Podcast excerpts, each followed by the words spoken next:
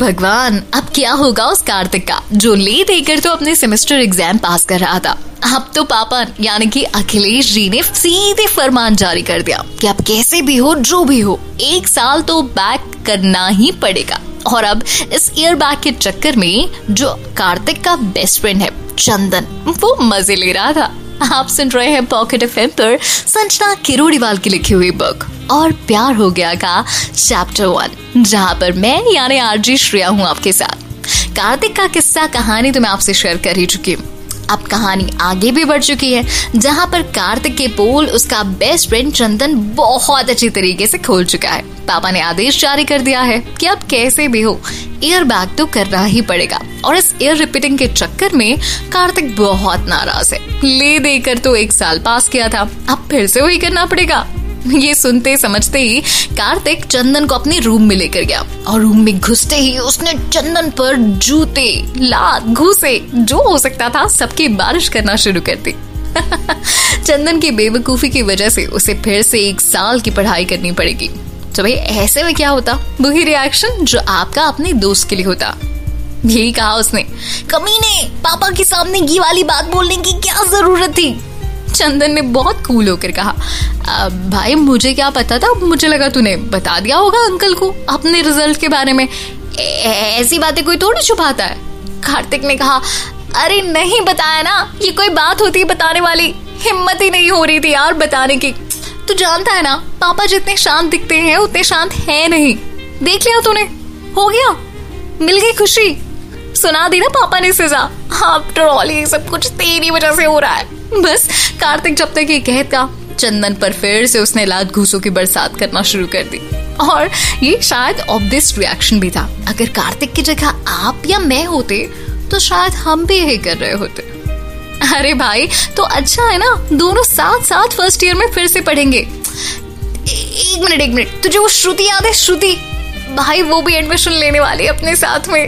अच्छा ही है, तेरा ईयर रिपीट हो रहा है। बस, कार्तिक ने ये डायलॉग सुना। और उसने अचानक से ना अपने हाथ पाँव सब रोक लिए और आँखों में चमक भरते हुए उसने बड़े गौर से पूछा श्रुति? कौन श्रुति? चंदन मुस्कुराया और अपना कॉलर ठीक करते हुए कहने लगा, अबे वही श्रुति, अरे वही स्कूल वाली, जिसने जिसने जिसने तुझे राखी बाँध दी थी, याद आई? बस, ये कहना ही था कि कार्तिक को एक बार फिर से गुस्सा आ गया। वो कहने लगा अबे चल मैं उसको प्रपोज करने वाला था। लेकिन साले तू बीच में आ गया और तेरी वजह से उसने मुझे राखी बाँध दी। हम्म, आगे क्या होता? बस कार्तिक यूँ ही ऐसे ही मस्ती मज़ाक कर रहा था और चंदन उसकी टांग खींच रहा था। बस छेड़ दिया ना नमक जख्मों पर। निवेश अब ये अपने स्कूल डेज़ को याद करते हुए ये सारी बातें कर ही रहे थे कि बस कह दिया चंदन ने, भाई, कुछ भी हो तेरे लाइफ में, मैं हूँ ना तेरे साथ. कार्तिक मुस्कुराया, उसने कहा हाँ यही तो टेंशन है, तू है मेरे साथ। साले कभी कभी तो लगता है लाइफ की तू ही पनौती है. कार्तिक खींच कर कहने लगा, बस। फिर चंदन भी बोल उठा अच्छा छोड़िए सब।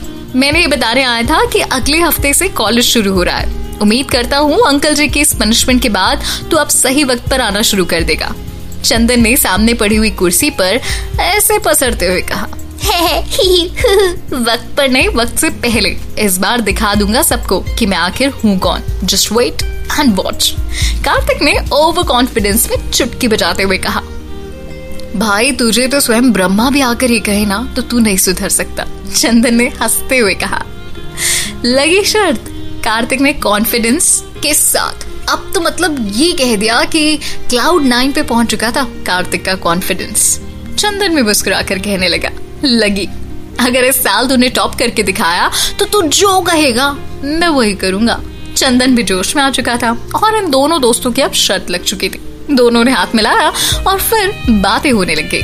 अब कार्तिक अब कार्तिक और चंदन के बीच जो बातों का सिलसिला शुरू हुआ, वो सीधे थमा कॉलेज के फ़र्स्ट डे पर। क्या हुआ ऐसा, जिससे संजना किरोड़ीवाल आपसे शेयर करने वाली है अगले चैप्टर में। मेरे, यानी आरजे श्रेया के थ्रू पॉकेट एफएम पर। सुनिएगा ज़रूर, और प्यार हो गया।